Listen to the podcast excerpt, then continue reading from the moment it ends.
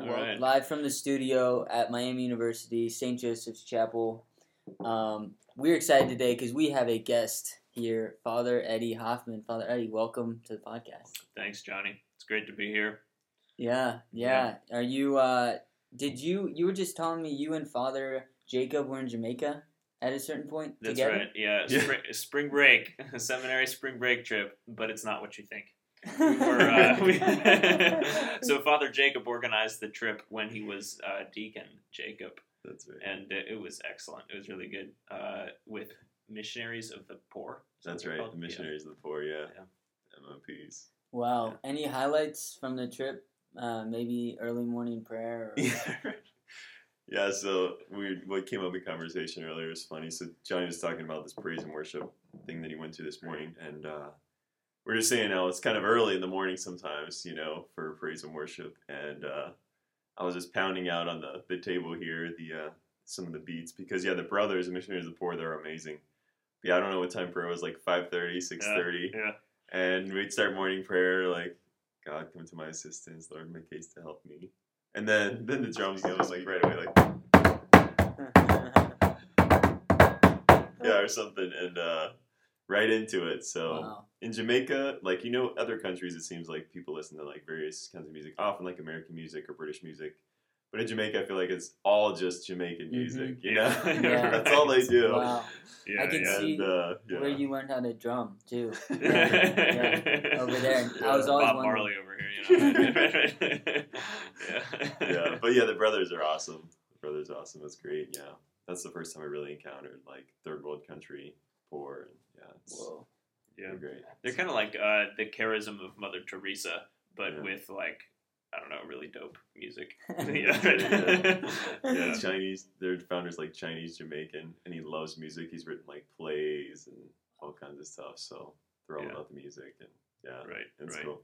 Well, I might have to go there for spring break one of these. One of these. Maybe go. this year. This year, Oh yeah. Maybe. Yeah. Uh, yeah, that would be cool. Yeah. Well, check that out. Michael, unfortunately, is not with us today. He is turning 21 actually this weekend. Oh, so right. yeah, and he's he's out of town with his cousins, and uh, so Already. we'll pray for him today. That's And uh, yeah, do we want to, Father? Would either Father, I guess, would you want to start us in a prayer, Father Hoffman, maybe? Oh sure. Yeah. In the name of the Father and of the Son and of the Holy Spirit. Amen. Come, Holy Spirit, fill the hearts of your faithful, and kindle in them the fire of your love. Send forth your Spirit, and they shall be created, you shall renew the face of the earth. O God, who by the light of the Holy Spirit did instruct the hearts of the faithful, grant that we may be ever truly wise and rejoice in his consolations through Christ our Lord.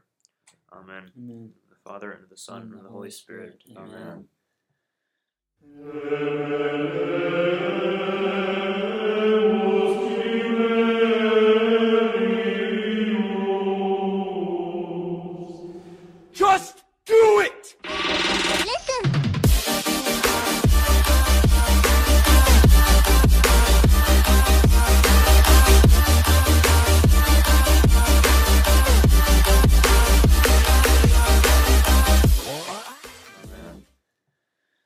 Awesome.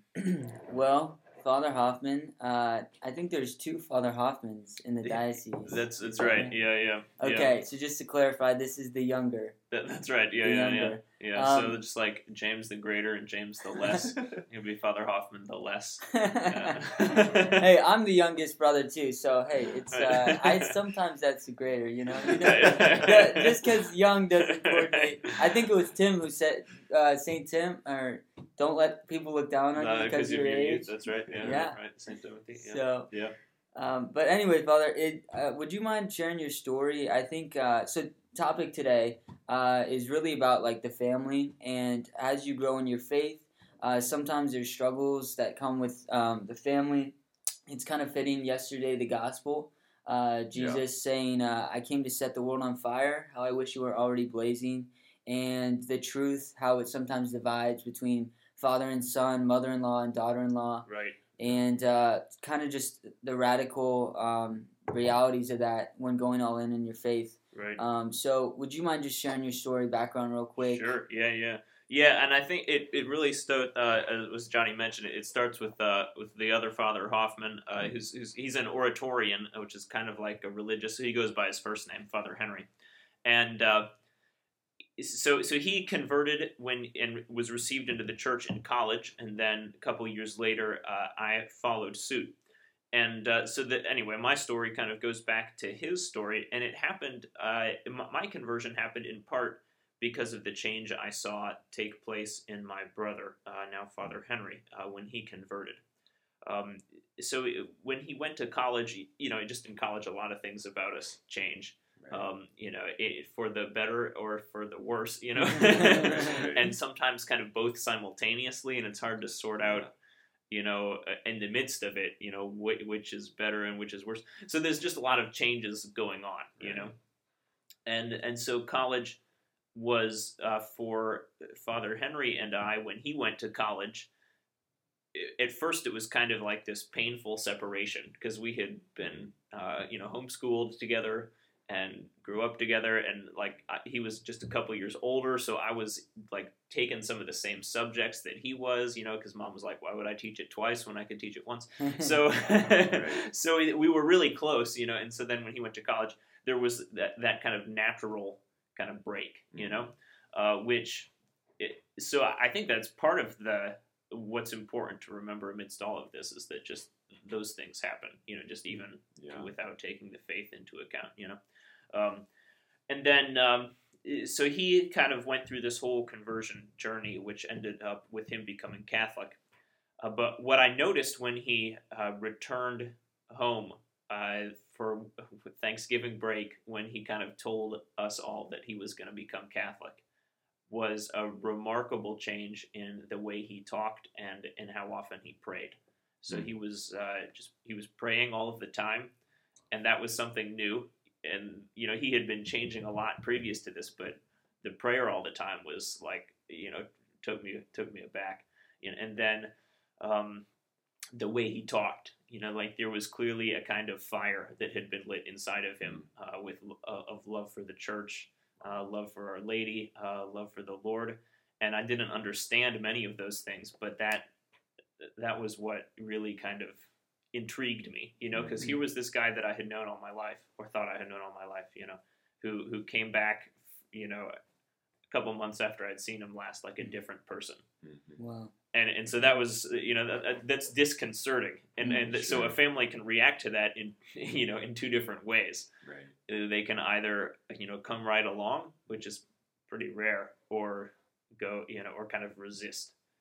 Um and, and part of that resistance in uh in the uh, the Screwtape letters which is this book by cs lewis and it, it's kind of like predicated on like a a um, mature demon writing letters of advice to his uh, what do you call um, apprentice apprentice demon who is kind of like serving as the uh, the antagonist of a dude's guardian angel so so the apprentice demon is like trying to lead this guy to temptation right and so and and the, the guy's you know despite the demon's best efforts having this big conversion in his life and he's coming to the church and you know st- returning to the faith and all this you know and so the, the older demon writes the younger demon, like, you know, at least if you can't get him to stop going to church and if you can't get the conversion to turn around, well, at least just make him unbearable and, you know, like, like turn away the rest of his family through his conversion, you know? So it, it that doesn't end up happening. But, but it, the, but I suppose moral of the story is Mm. there's a lot of pitfalls that can can Yeah. arise uh, as this happens. But I'm talking a lot. You guys No. have any more? Yeah. Yeah. No, that's okay. good. Yeah. I was gonna ask, like, uh, obviously witnessing your brother do that. Can you like describe that experience for you? Like, what kind of emotions were you feeling? Were you like resentful towards your brother? Like, here's a guy I did homeschool with for twelve years. All of a sudden, he's doing Right. something new on me. Or were you kind of like intrigued? Like, oh, maybe maybe this is something that, Yeah. that is yeah. real. Yeah, I, I, it's a mix of both. I think it was. Yeah. So um, at first, there was a lot of I was intrigued, you know, but then there's also just that part of like, yeah, as, as you said, um, a, a little kind of I don't know, resentment might be a little bit strong uh, for my uh, reaction, um, but. But yeah, so it was kind of disconcerting, I Mhm. suppose, uh, Sure. to say the least. You know, um, so so that at least was the case. a little Mhm. bit of kind of like confusion. Um, and then kind of as as the, things continued to to transpire, and, and he started, uh, my brother uh, started discerning the priesthood or religious life and all this stuff. You know, it, uh, it that that intrigued me even more. Uh, you know, and I was kind of kind of sucked into his path a little bit. You know, um, but you could you could see in the rest of my family things you know not so so I was kind of maybe right there with Father Henry in some ways you know as as time went on uh, you know wanting to learn more and all of that. Um, but the the rest of the family it was maybe not so much uh, especially my mom. So I, I think oftentimes that's the case when someone goes through a conversion that the different members of the family are going to react really differently you know mm. um, and it, and it might not be in the ways you'd anticipate, you know, um, or the one who you might think would do one thing might do a different thing, or, mm-hmm. or whatever, you know. Mm-hmm. Um, so as, as things kind of went on, though, I ended up, uh, you know, coming into the uh, in in college uh, through study and reading and all of this, kind of, you know, being drawn along, uh, following Father Henry's path, and uh, ended up, you know, join, being received into the church and. Um, so it was Father Fernandez, uh, who I think came last night, right? Who right. spoke, uh, who right. brought me into the church, which is great. And uh, then just shortly afterwards, I kind of discerned a, a, vocation to the priesthood. I'd been thinking about it, you know, during the whole kind of conversion path. And of course, my brother was already in seminary, so right. so that kind wow. of uh, you know gave me a, a extra you know uh, thing to think about sure. as, as it as it went on. But wow, yeah. I kind of have a question off the cuff here. Um, yeah. So I was reading about uh, Marcus Luttrell and okay. his uh, he's a lone survivor guy. Oh, okay. The guy and, and his brother, I think they he had a, a, brother who was super close with him. Yeah. And uh, he went the Navy SEAL, and the first time he said he felt this disconnect with his brother was after he went through Hell Week because uh-huh. his brother had experiencing something that he had not. Right. And so his brother decided, okay, I want to go through Hell Week because I want to get back to that yeah. you know, closeness with my brother. Yeah, yeah. Um, do you feel that you have like a real closeness with your brother, uh, Father Henry? And uh, could you maybe talk about that a little bit? Yeah, yeah, uh, yeah. It's uh, that's that's a good that's a good uh, analogy. I like that with the Hell Week and the, the Navy SEALs. Yeah. Uh, seminary isn't quite like Hell Week, but you know, but but, uh, but yeah, the, the the same analogy kind of applies. You know, there are things that that priests uh, understand that that kind of I suppose no one else does, if you will, uh, just through the experience of the priesthood. I think mm-hmm. probably Father yeah. Jacob could relate, and then especially you know if you have uh, a brother you know who you grew up with, yeah, there's a there's a lot in common, yeah, mm. which is neat. Yeah, yeah, wow, cool. Um, yeah, wow. Well, yeah, I guess diving more into that, um, you talked a lot about Father Henry um, reading um, I was gonna ask what is what was like the biggest contributor uh, for your conversion to Catholicism, and then yeah. could you uh, what were you before you yeah, yeah. Catholic? Uh, so I was Presbyterian uh, before becoming Catholic, um, so kind of Reformed Calvinist kind of thing. Um, what what kind of finally brought me into the church uh, was reading the letters of Saint Ignatius of Antioch. Mm. so when I came to talk about the Eucharist, if folks were there for that, uh, they'd probably remember Saint Ignatius of Antioch because uh, he talked about the Eucharist in like the the very first years of the church. So he was uh, the successor of Saint Peter as the bishop of Antioch. Uh, before so before Peter went to Rome, he was bishop in Antioch, uh, and I, I don't remember, or maybe we just don't know if there was somebody in between Peter and Ignatius, but it, it was shortly after St. Peter was bishop there that St. Ignatius was bishop there. And he certainly uh, would have known uh, the Apostle John um, and, uh, and, and whoever of the, uh, the other apostles were, uh, you know, still around at that point. But in the year, about the year 100, he was taken to Rome to be martyred. And along the way, he wrote various letters to the churches he would be passing by and uh, the the letters contain basically the the tenets of the Catholic faith, uh, the essential bits of the Catholic faith as we know it today, um, about the Eucharist, about the the unity and Catholicity of the Church, um, about Uh, holy orders is a big one. So like the the three uh, grades of holy order: priest, uh, deacon, well, bishop, priest, and deacon.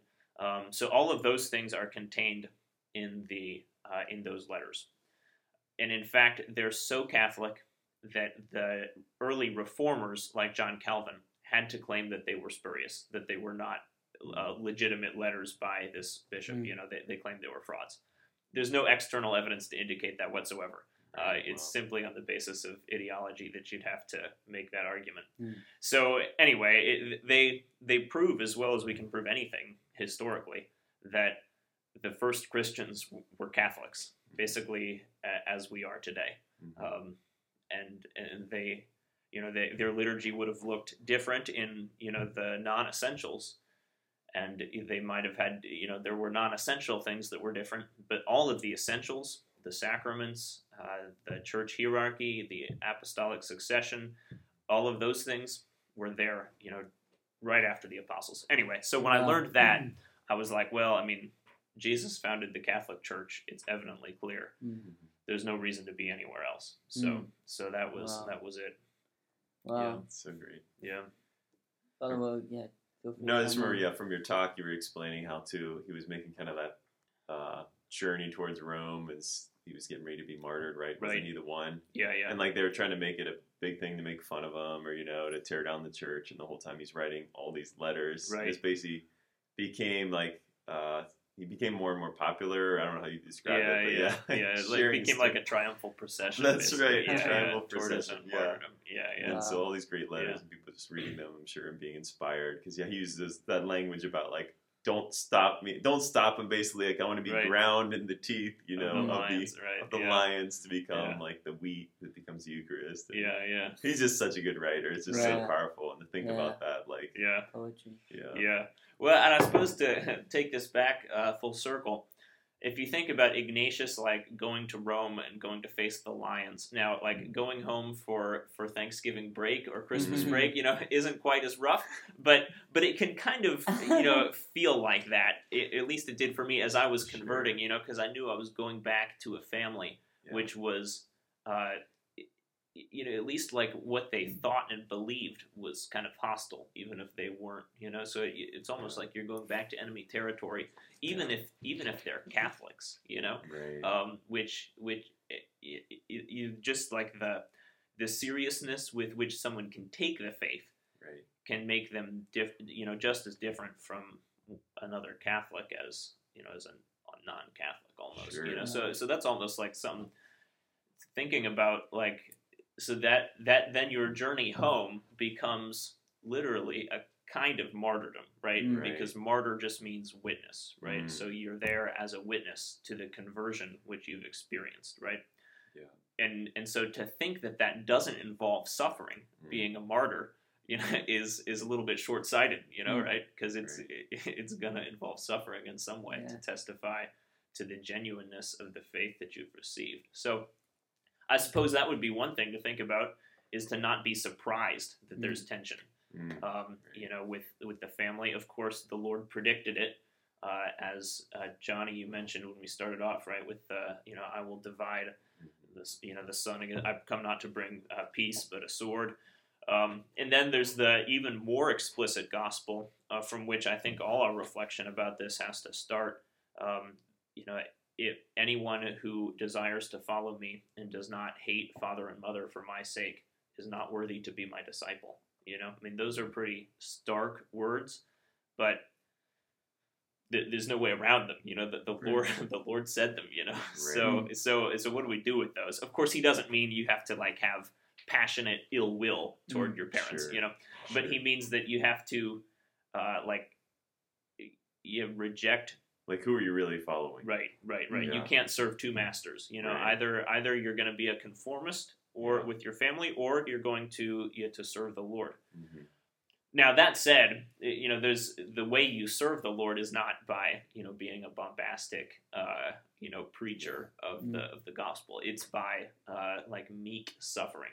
So uh, when I was thinking about what I would kind of contribute here, I was thinking about Moses and how he when he would come down from the mountain he would have to veil his face because his face was shining so much. Because Right. so like the people of Israel would be like blinded because he had just been speaking with the Lord Mm, and his face was like radiant, right? So he'd have to like put a veil over his face, Wow. you know.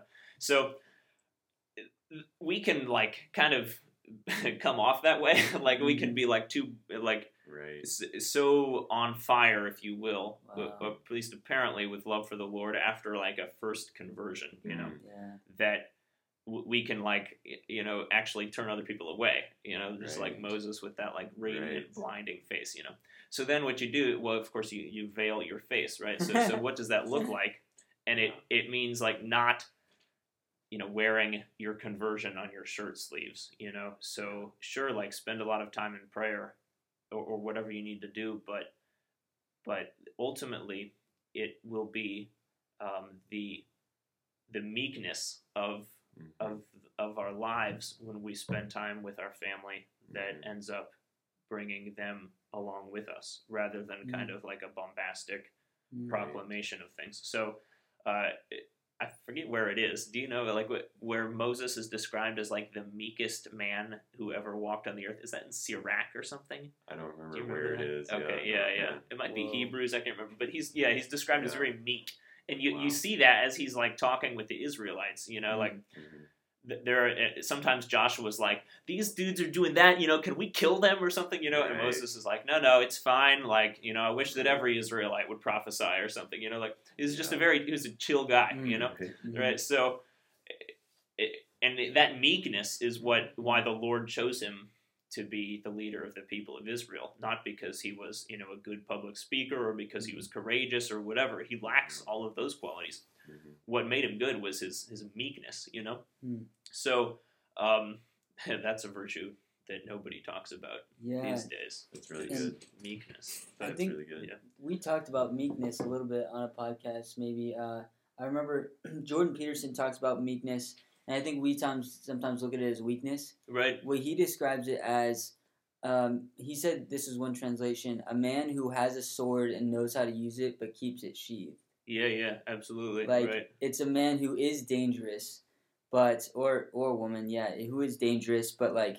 chooses not to use that um, through like wisdom and, and Right. counsel and knowing and like basically a relationship Right. with god Yeah. Yeah. and so yeah. I don't know if yeah, I think of like yeah. guys in the weight room, you know, like skinny guys just starting to lift weights or whatever, you know, you like it makes a lot of noise, you know, like the weights are like he's like throwing stuff down, like they you know, like you let us down, there's like a lot, there's a lot of rattling over there or whatever, you know, like but a dude who's like really strong, like you can hear listen to him lift weights and not hear anything, you know, because like everything's the, the technique is right, you know, and he's I mean, I don't th- this is a, a recording, so you can't tell that I don't lift weights that much as much as I should, right? But but nevertheless, I've been in weight room before, so I've, Sure, I've observed this uh, dynamic occurring, right? So I, I think that's like a, yeah another Yeah. good analogy for meekness, you know, that like That is good. quiet strength, you know, Yeah. Yeah, That reminds me of a talk I heard, which just really struck me at one point, uh, and it was on this bishop actually giving a talk on um, how to reach out to family, how to interact in that in the midst of conversion and all that. Um, and I don't remember if he was a convert or if his sister had fallen away from the church, but either way, his sister was not uh, Catholic, and um, he was just making the point of like she knew obviously that he was a Catholic bishop, you know, so like he mentioned because someone was asking like how do you help your family to grow and like to understand coming to the lord? And he said you know one of the best things that i did with my sister recently is over break i went out to her farm. She lives out west somewhere. And he's like we rode horses for like three hours two or three hours together. And he's like just spending that time yeah, like being the best brother possible, right? Just working through the relationship is Mhm. often a good way to reach family, right? So like being the best brother for him, and he's like that was actually a huge blessing, like just being, um, yeah, being present, you know, showing that love of presence, uh, and uh, just doing that. And he was just mentioning the fruits of that. So that kind of struck me. 'cause sometimes I want to write off like, oh, the whole presence thing, like that's okay. We realize like with family. Um, oftentimes conversion is just different than like with other Mm. people, right? You Mm. know, so it's not like it's a whole different ball game. And so what I've learned, at least not so much from personal experience, but things I've read, which just seems to echo true, is it's often we have to work through the relationship in a family. So like we got to be the best son we can, the best daughter we can, or the best brother or sister. um, and then we live that out. Um, yeah, through meekness or obviously, you know, speaking about the faith at times, but um, yeah, you know, I think about St. Augustine's mom, right? Just trying to be the best mother, like, of course, praying for him, fasting, but also like Mhm. following him to be present. Like he's kind of kind of escapes, you know. North Africa, goes to Italy, Yeah. doesn't tell his mom, and she's like right behind him, like, oh, I'm just gonna stay with you. you yeah, know? yeah, yeah. Yeah. So that's something that seems to echo so true, I think, with family, Yeah. because you know sometimes we want to, uh, you know, convert people. I remember hearing the other example. Of sometimes like a wife wants to convert her husband, and the problem is she tries to act like his mother, you know, like tell him what he has to do, right. you know. But really, she too should probably have that meekness, you know. The scripture talks like you know, try and be obedient to things in times, you know, or just having Right. that holy witness that St. Paul talks about that a, a wife will help convert her husband. Mm. So, um, yeah, it's just good Yeah. to remember those things. The family, sometimes we think like we just want to like change the person or Yeah. do this kind of thing. Right. Can It's I that living witness. So, ask a question real quick about that? Either Yeah. Father, feel free to answer. I there's definitely like practical kind of hard question here. We want to sh- we want to be that best brother, that best uh, son. Um, but when it comes to like, say, if I have a sibling who uh, doesn't want to get married in the Catholic Church, mhm. uh, uh, they're choosing not to do that, and I want to be the best sibling to this person. What would be the move in that circumstance? Should I attend uh, to support my sister or brother, or should I refrain back, um, not in like a hatred way, but be out of love too? That I think uh, you know I, I love you and I want to support you, but um, I, I I can't support this decision if it's not um, Mhm. in the Catholic Church. Yeah, yeah. That's uh, and the problem is compounded because sometimes if it's a brother or sister, you might be asked to be like the best man right. or the maid of honor, Super tough. right? And in that case, it's it, so it, in Catholic speak, the best man and the maid of honor are the witnesses of the marriage, right? Mm. So in that case, if it's a Catholic getting married outside the church, it's not a valid marriage, right? Which is a polite way of saying it's not a marriage. Which means you would be testifying to the validity of something, which is in fact not what it is. Mhm. So, Mhm. um, if, as, as being the you know the best man or the maid of honor, so that's like the, that's a really rough spot. Wow. Yeah. Yeah. That's one of those things I think like these tough questions, or I think also like if uh, a sibling is, you know, in a relationship with someone like a, you know, homosexual type relationship or that kind of thing. And I think where we could always start is like affirming the good, you know, because obviously they're just gonna, it's always easy to like look at the bad or like, you know, why don't you love me or enough to do this. But like affirm the good as much as possible, you know. And so I think of, um, yeah, you know that because oftentimes we'll say, you know, whatever the relationship is, like this person makes me a better person, or you know, helps me do this and that, or you know, we're great friends, and but the idea of like, okay, well, maybe those things are all true, you know, and Mm. we could affirm like good friendships as Catholics, you know, we could affirm like, yeah, people who support each other, you know, we could affirm people who, uh, yeah, help one another, but then like we can't affirm what is not true, and so like even if they, um, so then you could talk about the disagreements part, right? And like why you love them enough to hold on to this truth, you Mm. know? Um, but it's good too to like spend some time just affirming the good, even though they may not listen to it, right? To do what we can Mm-hmm. there because it's easy just to only focus on the one thing. And obviously that's kind of what we're drawn to in the conversation. But to just try and slow it down a little bit and affirm what is good about these things and try and help them make the distinction, Mm. even though it's difficult to see. Mm-hmm. Yeah.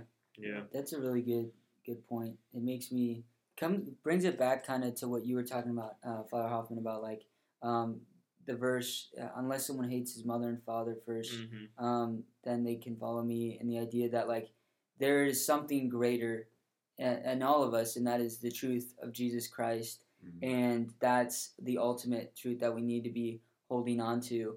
Um, was there a moment in your conversion where obviously you said your mother homeschooled you you you you're probably Right. very close with your mother and, and Yeah, father yeah. And, and maybe your other siblings i don't Right. know Right. um, was there a moment where you had to decide okay this this life for jesus is greater and even at the cost of maybe a relationship or a closer relationship with my mother Yeah, yeah, there were several of those. Uh, yeah, yeah. I mean, there, and and my mom was is what was and, and is uh, fairly well. I'll you know to use uh, Father Jacob's term, you know, uh, affirming the good. She's very committed to her faith, you know, which is a Mm. great thing.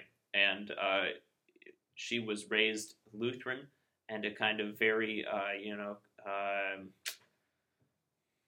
almost like anti-Catholic uh, way, you know, uh, and and that's part of how Protestantism defines itself, as you can find in the in the name, you know, right? So, uh, so the the more committed you are, in in some sense, uh, I've discovered, at least the more committed you are doctrinally.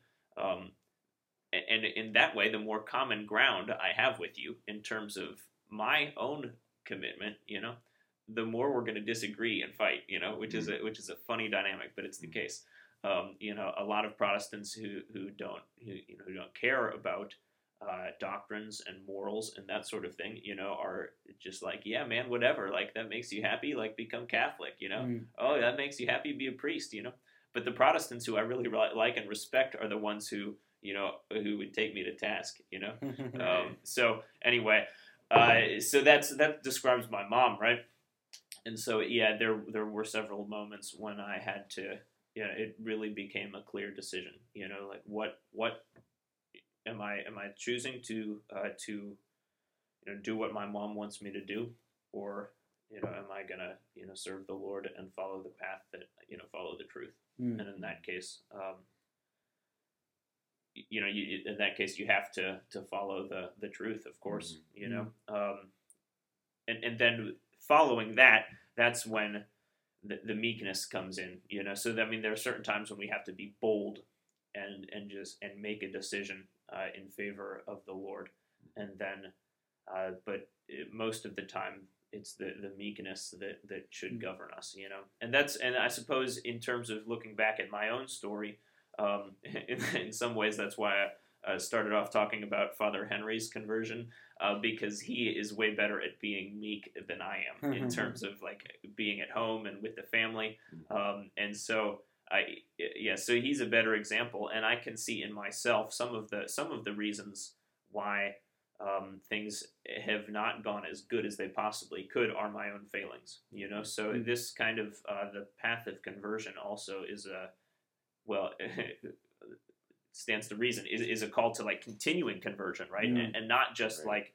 now I make a you know I say a rosary every day and I pray you know whatever half an hour every day and I go to daily mass. No, like actually now a conversion of the heart, you know, Mm. instead of just the externals. Yeah. Not that those externals are bad; those are Yeah. great, and that's how our hearts are converted, of course. But yeah. um, yeah, Sure. yeah, Yeah, that's so good too. Yeah, it's thanks for your witness. Uh, yeah, it's just so helpful. But also, um, yeah, I think of just the power too of like the blessing of you and your brother together. Because I think of also, you know, being in a parish before I came here. You think of, you know, the mothers who are always praying for their children, their conversion, or them to come Mhm. back to the faith. And I think it's so powerful. Like, so when we do feel maybe some of our students or whoever ostracized from your family, or you feel like you don't fit in and you're praying, you're doing what you can. But I think there's great power in being united and praying together. You know, Yeah. so I think about, you know, mothers who are praying for their sons or daughters, you know, like the power of them coming together and praying for their child, but also the other people's children. I think there's great power in that too. And so the same, like if you're feeling isolated as a student or whoever it is, uh, whatever the case may be, just to find those other people who could pray with you and be united in that, I think is very powerful. Um, yeah, because you could relate in that, pray for your families together, pray for the other person's family, and uh, yeah, I think the Lord just uses that. Um, Yeah, I think there there is a temptation to get mad or like sad or frustrated Yeah. when your family is not doing the things that you know is the truth that you want them to do. right. Um, you guys started to touch on it, but what is the what should I do instead of getting mad or frustrated about like my family not like accepting the truth um, Right. as much as me? Um, is it prayer? Is there any anything else I could do? Um, or like what's something daily I could do? Yeah, good question. I, so I think it starts with how we frame the problem. Mm. You know, we could look at the the situation as like, oh, my big bad, you know, mom or dad or whatever who's being so mean. You know, or we could look at the situation as in, you know, I am called to follow the Lord, and if that doesn't end in the cross, then actually I'm not following the Mhm. Lord, right? And so then those people who are, you know, being who are causing us to suffer are actually the, the Lord's gifts in our lives, Mhm. right? So it, with without without the resistance from, that I received from my family, I don't know that I would have been as committed to the faith as I am because I because I had to make a decision and a decision that that cost something, you know. Uh, so actually, the Lord gives us what we need, Mm. and as we're converting, what we and we have that kind of first fire of zeal, you know. What we need is like a bucket of cold water thrown on our heads, you know. so so it, so it, just practically speaking, but then also you know every every person who's you know kind of causing us pain is is somehow working as the instrument of God. Um, and, and so it, it reminds me of this uh, this line from the Chronicles of Narnia. Someone's asking Aslan about you know s- someone else who did something wrong and what happens to them and how does that go you know? And Aslan like growls a little bit and he's like I only tell you your story you know? So like whatever our families are doing you know whatever other people are doing that might be causing us suffering you know it, we can't know how that's fitting into their life you know? Like mm. you know and that doesn't it's not part of our story except insofar as they're being used by God to bring us closer to him through undergoing trial you Mhm. know so Right.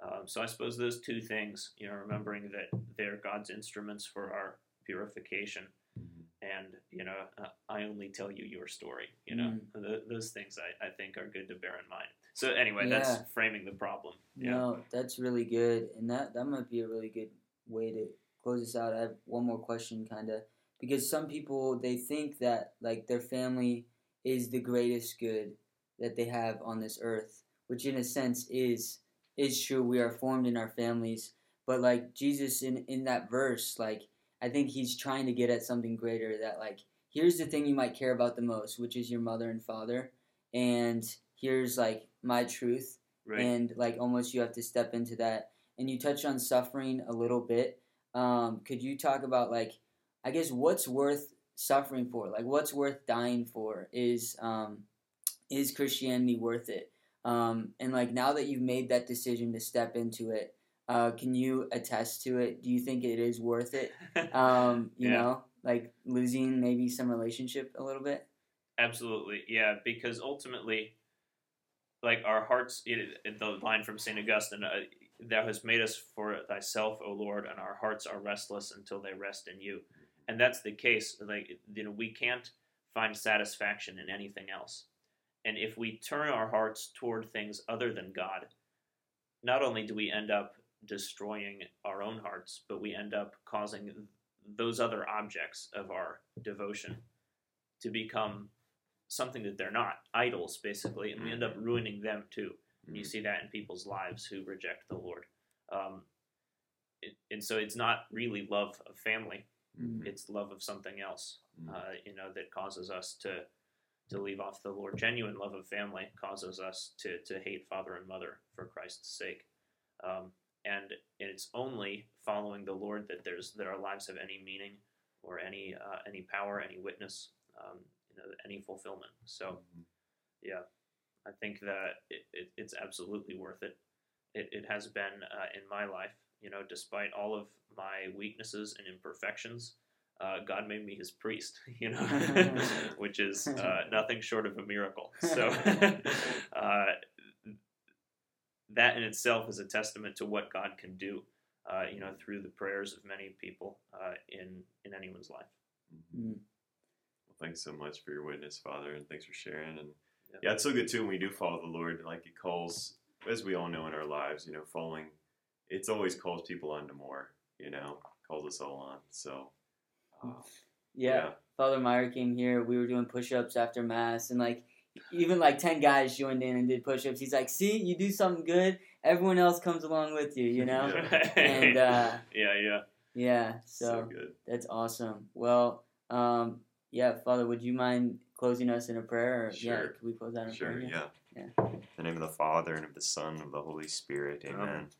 Heavenly Father, we give you thanks and praise for this day. We just commend to you uh, all those who are in our hearts today, those maybe in our families or friends or whoever, uh, which don't understand uh, our faith or uh, just re- those relationships which need healing in our families too. And we pray especially for uh, yeah all those in our families that uh, yeah that they be drawn close to your most sacred heart, Lord Jesus, especially on this Friday as we record this, and so those who hear this podcast. And we just commend to you our lives, Lord. May we ever just have the courage to follow you boldly and to live that with great meekness too. We ask all this in Jesus' holy name through Mother Mary as we pray. Hail Mary. Full of grace, the Lord is with thee. Blessed art thou amongst women, and blessed is the fruit of thy womb, Jesus. Holy Mary, Mother of God, pray for us sinners, now and at the hour of our death. Amen. In the name of the Father, and of the Son, and of the Holy Spirit. Amen. Amen. St. John Paul II. Pray for for us. us. That's right. Yeah. Sheepdogs out. Sheepdogs out. Do it!